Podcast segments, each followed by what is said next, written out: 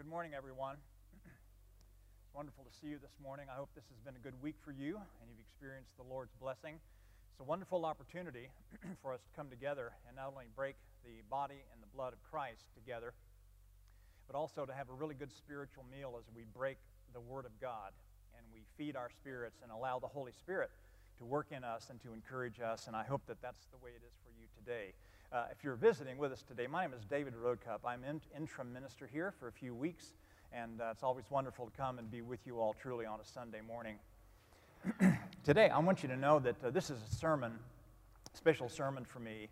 If someone came to me and said, You have one opportunity, one opportunity, and one opportunity alone to speak to a group of people about some issue in their spiritual lives, you know, uh, th- this is the sermon that I would choose. I think it's really that important. It's a critical, critical thought from King Solomon. And the reason I love this sermon so much is that it really deals with our everyday, nitty gritty, down in the trenches life. The topic we want to talk about today is truly one of the most important topics in all of Scripture when it comes to your life. Our topic today, if you can believe me this morning, is actually more important than your spouse or attention to your family. It's more important than your degree or your work more important than your role in the church as well, more important than your health, even, or your reputation, or your influence. this topic is more important than your activities, the books you read, your hobbies, your friends, your extended family, that new truck you're thinking about buying, your coming promotion at work, or your retirement. Our topic today is a critical one which will absolutely determine the outcome of your life and your future. And you say this morning, well, what is that topic? It seems to be very important, and it is important. And the topic we want to talk about today is simply your heart. Your heart. The word heart appears over a thousand times in Scripture. The Greek word for heart is the word cardia, from which the words cardiac and cardiovascular come. When we talk about the heart biblically, when Scripture uses the term heart, what does it actually mean? What is it making reference to? Well, Scripture teaches us that our heart, as it were, is actually the key to our life. It's the center of who we are. We could say today that the heart is the personal spiritual compass of your life. Maybe even call it, uh, call it the, the gyroscope of your life. Today, if you're into IT, we could say that your heart is the motherboard of who you are. The heart is the place where the Holy Spirit lives in our lives once we accept Christ as our Savior. Within our hearts, brothers and sisters, are kept the most personal, intimate thoughts and dreams and motives and desires. There are things that are kept so deeply in each of our hearts that not even our spouse or our closest friends know about those things, and that's really the way it should be. It's a very, very personal, very private, very intimate place, your heart there are things that uh, we need to think about when it comes to talking about the issue here that Solomon deals with in his heart. And to continue to try to explain what I'm talking about today, Max Lucado wrote in one of his excellent books and, and described what the Bible says the heart is. He says, The heart is the totality of the inner person, the control tower, the cockpit. Giving the Hebrew definition, he says, the heart was thought of as the seat of character the origin of desires, affections, perceptions, thoughts, reasoning, imagination, conscience, intentions, purpose, will, and faith. And, brothers and sisters, that's how important the heart is in every one of our lives. So, when we think about it, here's really the bottom line. The heart, as we would use that term, is our inner core. It's the inner man, the inner person uh, uh that, that, that we each uh, live with every day.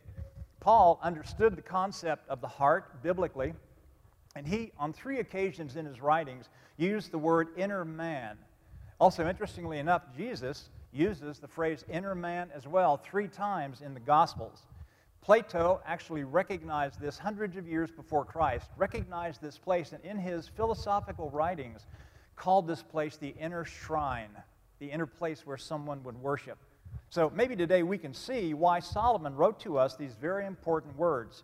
There are three admonitions in these verses we want to read today. Three main points that Solomon makes in verse 23. And I'd like just to go ahead and put these on the screen right now. and we want to read these verses. This is from uh, Proverbs chapter 4, verses 20 through 23. Solomon wrote the book of Proverbs as a direction guide, and instruction book for the over 50 sons that he had. The book at the very beginning says, This book is for my sons. It's a guidebook for your life uh, forever. And so, very positive that we would see that and know that in terms of the weight of these particular texts. So, reading Proverbs 4, here's what Solomon wrote. He said, My son, pay attention to what I say. Listen closely to my words. Do not let them out of your sight. Keep them within your heart, for they are life to those who find them and health to a man's whole body. And then our text for today, verse 23, he says, Above all else, guard your heart, for it is the wellspring of life. And, brothers and sisters, that's my whole message for you today. Above all else, guard your heart. Guard your heart, because it is the wellspring of life. Let's take the first part of this verse where Solomon says, above all else, above all else. In the Hebrew language, when a writer wanted to write a sentence or speak a sentence, you always put the most important thing at the first part of the sentence. So when Solomon writes here and says, above all else, isn't it interesting that he didn't say, you know, above most things, or he didn't say above uh, uh, uh, other things that might be in your life? He says this. He says, uh, above all else, above everything else, the most important thing in your life. It's an interesting introduction to this verse. He says, more important than anything else is simply this. As we, we think about this along, he says, I want you to guard your heart. More important than anything else, I want you to guard your heart. In light of this admonition, this should really pique our interest about what does he say about the rest of this whole process. So moving to point number two, which I simply call the imperative, which is his statement, above all else, guard your heart. Guard your heart. The Hebrew word for guard here literally means to post a sentry. It means to put a guard in place. And in the Hebrew language, interestingly enough, linguistically, this is a command that, that Solomon is giving. He's not making a suggestion here. He's saying to his sons, sons, above all else, above everything else in your life, do this. Guard your heart. Guard your heart. What comes to mind when we think about the idea of a guard? If I say the word guard, what do you immediately think of? Could be a number of different things. Someone at a bank, someone uh, uh, uh, on a military base, something like that.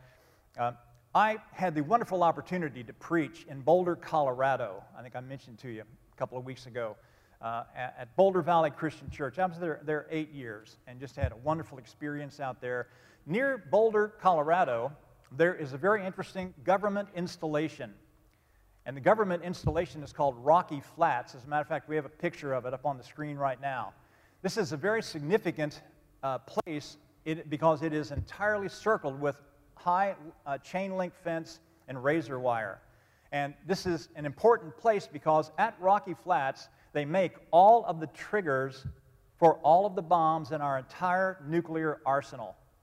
So you can understand why it is guarded 24 hours a day, seven days a week, and the guard force there is very, very formidable.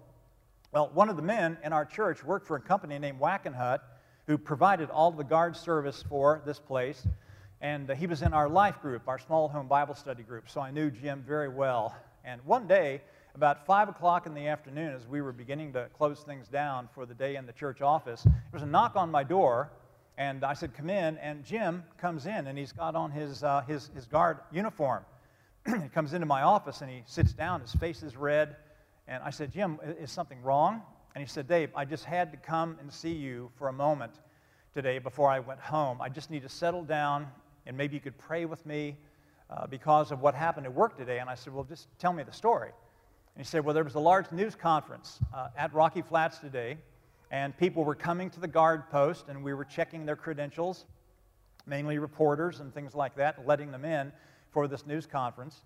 And he said, after everybody had cleared and was down at the building where they were going to do that, maybe 10 minutes later, he said, all of a sudden, tires are screeching, and a car comes around the corner and just flies up to the guard post, slams on its brakes, throws gravel everywhere. And I walked around to the window to get his, his credentials. And the guy rolled his window down and he said, Hey, look, look, here's the deal. I am the evening reporter on Channel 5. He said, Look, you, you, I'm sure you know me. You've seen me before. And Jim said, I looked into the guy's face. and it was a guy that I, I watched every night on the news. And he said, Yeah, you know, actually, I do recognize you. That's fine. Just get, let me check your credentials. And the reporter said, That's the problem. I left my credentials at my office. But I'll tell you, we have to be in that building right now covering this. And uh, look, you know who I am. You know I'm not a terrorist. I mean, just lift up the gate and let me get in. Jim said, Sir, you know, I actually understand your dilemma. And uh, I, under- I actually do know who you are. But the regulations are that no one but no one gets into this facility without their credentials. So I'm sorry. If you don't have them, you simply can't come in. And he said, the reporter looked up at him and he said, Look, what are you doing? This is ridiculous. You know who I am. Lift that gate up and let me get in there. And Jim said, Sir, I understand your consternation. I really do. You simply cannot enter the premises if you don't have your credentials. And he said, the guard, uh, the uh, uh, uh, reporter said to him, You know, I'm just going to put my car in gear, just drive through that stupid 2 by 4 there and get to where I need to be. And Jim said, Sir, if you choose to do that, let me explain to you what will happen. Uh, I will draw my 45 caliber weapon along with six of my, my colleagues, and we will empty our guns uh, into the back of your car through the window. So I would think very carefully uh, about the next two or three minutes of your life as to what you want to do. He said the guy sat there revved the engine and had his, had his uh, hand on the shift gear and finally put it in reverse and backed up and they threw gravel away again and, and just, you know, just screeched his tires and took off. And he said, Dave, you know, I am just, uh, I'm still really just, I just need some time. I need for us to pray together. And I said, Jim, let me ask you this question. If, in fact, the guy had driven through the two by four there uh, would you all honestly have taken him out? And he said, Dave, we didn't have any choice. Of course we would have. And that would have been the great tragedy uh, in that situation.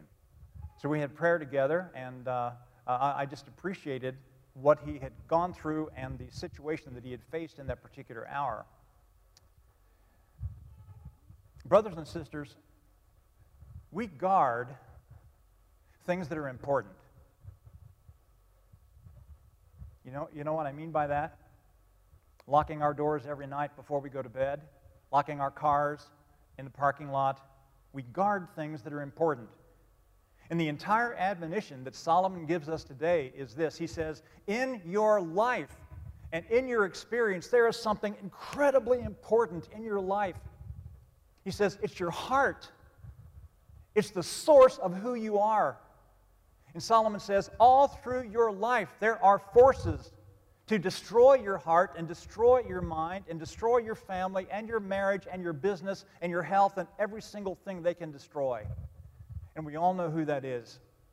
So, brothers and sisters, let us strongly take this, this exhortation as we think about the idea of truly, truly guarding our heart. There are soldiers at airports. We have them now here. And let me tell you, if you travel in Europe, you get off at any main city. As you're getting off the plane, there are men and women dressed in black, and they have, all have AK 47s, and they are fully armed, you know, guards. I know the President's Secret Service, you can always see. I think they call it the Beast, if I'm not mistaken, the car he drives in, he rides in, and there are guards always around him at all times in every, every way. I know that in some very, very large banks in large cities, there are uniformed guards in the lobby of those banks to protect that which is important there. So the bottom line is this that we do guard that which is important. And this is why Solomon says, please, he says, sons, please listen to me. Guard your heart. Guard your heart. Guard your heart. It's so important. Let me envision, give you, give you uh, an example of what I'm talking about just in concrete terms today.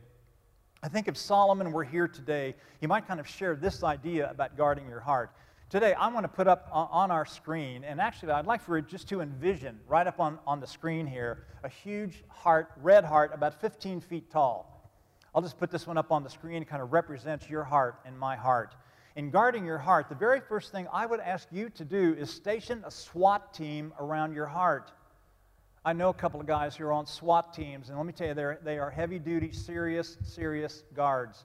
Put a SWAT team around your heart. And then I think we should all dig a moat around our heart and fill it 30 feet deep and fill it with water 30 feet wide. In this moat, there are actually alligators also. Hungry alligators. With my, AT my IT ability, I don't know how to put them in there. So they're, uh, they're under the surface right now, but there are alligators in there as well. We should also put a circle of razor wire around our hearts. I don't know if you've ever seen or worked with razor wire, it's bad stuff. We put a, a, circle of razor wire around our heart, and then we light a ring of fire out beyond the, the razor wire. Six foot tall uh, fire event protecting that. And then beyond the, beyond the fire, we simply grow a hedge of thorns, long, sharp thorns. And we put all of these guards around our heart. And you know how we have this operating, brothers and sisters? Every day, every day, we use these things to do exactly what Solomon said to guard our heart. Brothers and sisters, let me tell you today if we leave our hearts unguarded or we leave them neglected, we can be invaded and conquered. And there's some of us in this room today who have had that experience already in our lives, and we know what it's like. Chuck Swindoll wrote about this topic and said, sadly, many of us may be tempted to be more concerned with the oil levels in our cars than we are with the condition of our hearts. So, brothers and sisters, listen to me today. I want you to guard your heart every single day.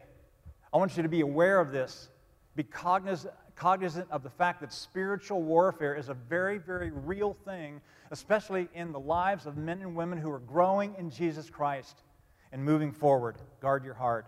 Last of all is simply the practicality of what, what he's saying here. The practicality. He says, Guard your heart, above all else, guard your heart, for from it flow the well springs or the issues of life. This last admonition Solomon gives us is critical for all of us today because our life actually flows out of our hearts. Who we are, what we do, what we think, what our motives are, what our dreams are, all of these things come absolutely from the center of who we are. They come from our heart. Yatsah is the Hebrew word here in this verse that means source or origin. The word literally means um, uh, the idea that all of our thoughts and motives, decisions, all come from this place. This is the source. it, it is possibly the, the, the, the. It's the place where the, the, the river begins, the source from all, all of these things. In understanding this, then, we have to know that the heart is vital to everything else in our lives. The heart is number one. A wound to the heart brings weakness everywhere else. Corruption here sends pollution everywhere else.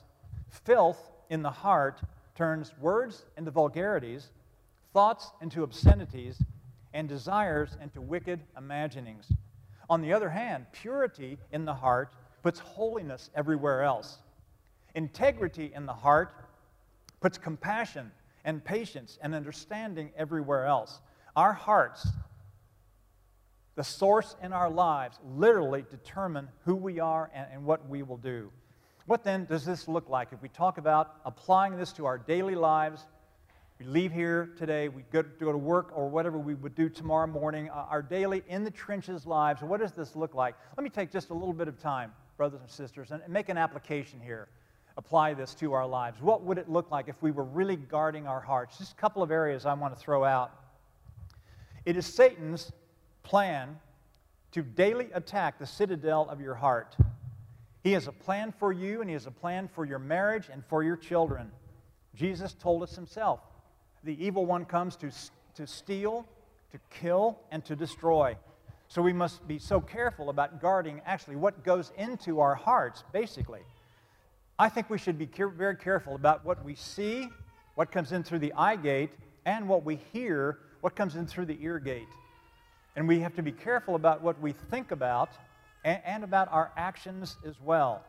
Interesting, Proverbs 23 7 says, As a man thinks in his heart, so is he. That, that's pretty powerful, isn't it? As a man thinks in his heart, so is he. We become what we think about. I, I know this is not new to you. You've heard this many times. It's really the truth, though. What we allow to stay in our minds and what we think about in time actually is what we become. There's an old Chinese proverb you may have heard that says, You can't stop the birds from flying over your head, but you can stop them from building a nest in your hair. And that's the whole idea. We may have thoughts that sh- we shouldn't entertain as believers in Christ. And having the thought is not the sin. The, the sin is not having the thought, it's when we hold on to that thought and we entertain it and we allow it to really take root in our heart. So we must guard what comes into our hearts. Brothers and sisters, let me tell you today our thoughts make up our lives. It's really true. What we think about makes up basically who we are. So, would you please be careful about the following areas? Let me just mention the television set at home. Can we just begin there? Our TV. Um, I'm, not, I'm not saying to you, I think you should all go home, take all the, t- all the TVs out of your house and throw them out, throw them out in the back ash pile back there. You know, I'm not saying that. Although, would, it help, would it help us to watch less TV? You know, uh, there are times when I, I just turn it off. I really do. You know, I, am just full. And, and I, I, but would you, would you please be careful? Let me tell you what's going on right now. The obscenity laws were struck down in one of the uh, administrations in our government about eight years ago. And there are no obscenity laws right now about what you can put on TV. They don't put a lot of horrible stuff on there in terms of language because they know there'll be a kickback. But right now, as we sit here, the, the obscenity laws are no longer there. I have a friend who's heading up an organization to have those laws fired back up and put them on the books. But it's, it's not only obscenity. Uh, I, I know that you, no doubt, watch enough TV to know, along with me, the incredible amount of filth, I would say, immorality, murder, lying, betrayal, uh, and the list just goes on and on. And, brothers and sisters, I think Solomon would say to us, you know, please, would you please be careful about loading your mind up with that every night or every day. Because what we think about and what we look at and what we allow to get on the inside is what we are tempted to become. So, whether it's TV, we could talk about movies as well. Uh, I, I, know that there are some Christians who say, well, I, I watch pretty bad movies, but it, it, doesn't bother me. It just goes like water off a duck's back. And I will just say that psychologically, that is absolutely not true. You may think that it is, is affecting you that way, but it, it is not true. So it's, our, it's TV, our movies, maybe the reading material that we're involved in. True story, I went to get my hair cut not, two or three years ago, and had an appointment, went in, sat down. The lady came out. She said, You're here on time. We have a woman in the back. We colored her hair red the way she wanted it colored, and no one knows what happened, but it came out like fire engine red. And so we're all back there trying to fix this, so I'll be about a half an hour. And I said, uh, That's fine. Uh, I'm, I'm in no hurry. I just picked up a stack of magazines laying, you know, right there by my chair, and, and I just began thumbing through It was a men's health, and there were several ladies' magazines there. And I, am just, let me just tell you, in mainline women's magazines, there are articles very clearly of soft porn. They're there, and these are some of the mainline magazines that, that are out there for women. And of course, the men's magazines, I don't have to tell you about that. In, in other words, when you discover that you're reading something that is not what, what you need to be reading, that is not good for your heart. Here's what we do, brothers and sisters we guard our heart. We follow what Solomon is saying here, and we guard our heart, and we don't let those things in. Uh, I, I, am only with you for one more Sunday. Next Sunday probably be my last one for quite a while. And so I just want to say this to you. One of the main things we deal with right now in the church, I'm sorry to talk about this topic in this holy, in this holy place, is pornography and the massive inroads it is making into the lives of Christian men in the church. You know, if you don't claim Christ and you want to live outside the kingdom of God, it, it's a decision we all have to make. But if we are baptized, born again, Bible believing Christians, brothers and sisters, we made a promise when we were baptized. And we promised that we would live as close to Christ, we would guard our hearts, we would do whatever we needed to do to protect ourselves and to live close to Christ, to grow in our spiritual lives. Uh, I have, this is my 34th year of teaching young men and women who are going into the ministry. Okay? That, that is what I've done out of my career, 34 years. And I am just telling you, the men that I've discipled, uh, the girls who were on my staff at Cincinnati Christian University running the dorms, I'm just telling you, it is a problem for men and women both. Men and women both. Uh, I know I'm a guest here. Please forgive me in advance if this is too much. but I just have this one opportunity this morning. Let, let me just speak to you today from my heart. If you are struggling with pornography today, in light of our topic, in any way, shape, or form, today, and, and, and my love for you as your brother in Christ, I am calling you out today. I'm calling you out. I'm asking you to stop and think about that and do something in concrete terms to take, take a spiritual knife and cut that area out of your life once and for all. Brothers and sisters, you have no idea how devastating spiritually, emotionally, and psychologically pornography is to any man or any woman who participates in that. I'm asking you today to repent. Stop that. Stop doing that. And, and surrender that, that area to the Lordship of Christ. If there's any place that you should be guarding your heart, it's in, in that area for sure. I know also that Satan can come to us, and it's the issue of anger. It's the issue of bitterness towards someone who really, really stabbed us in the back.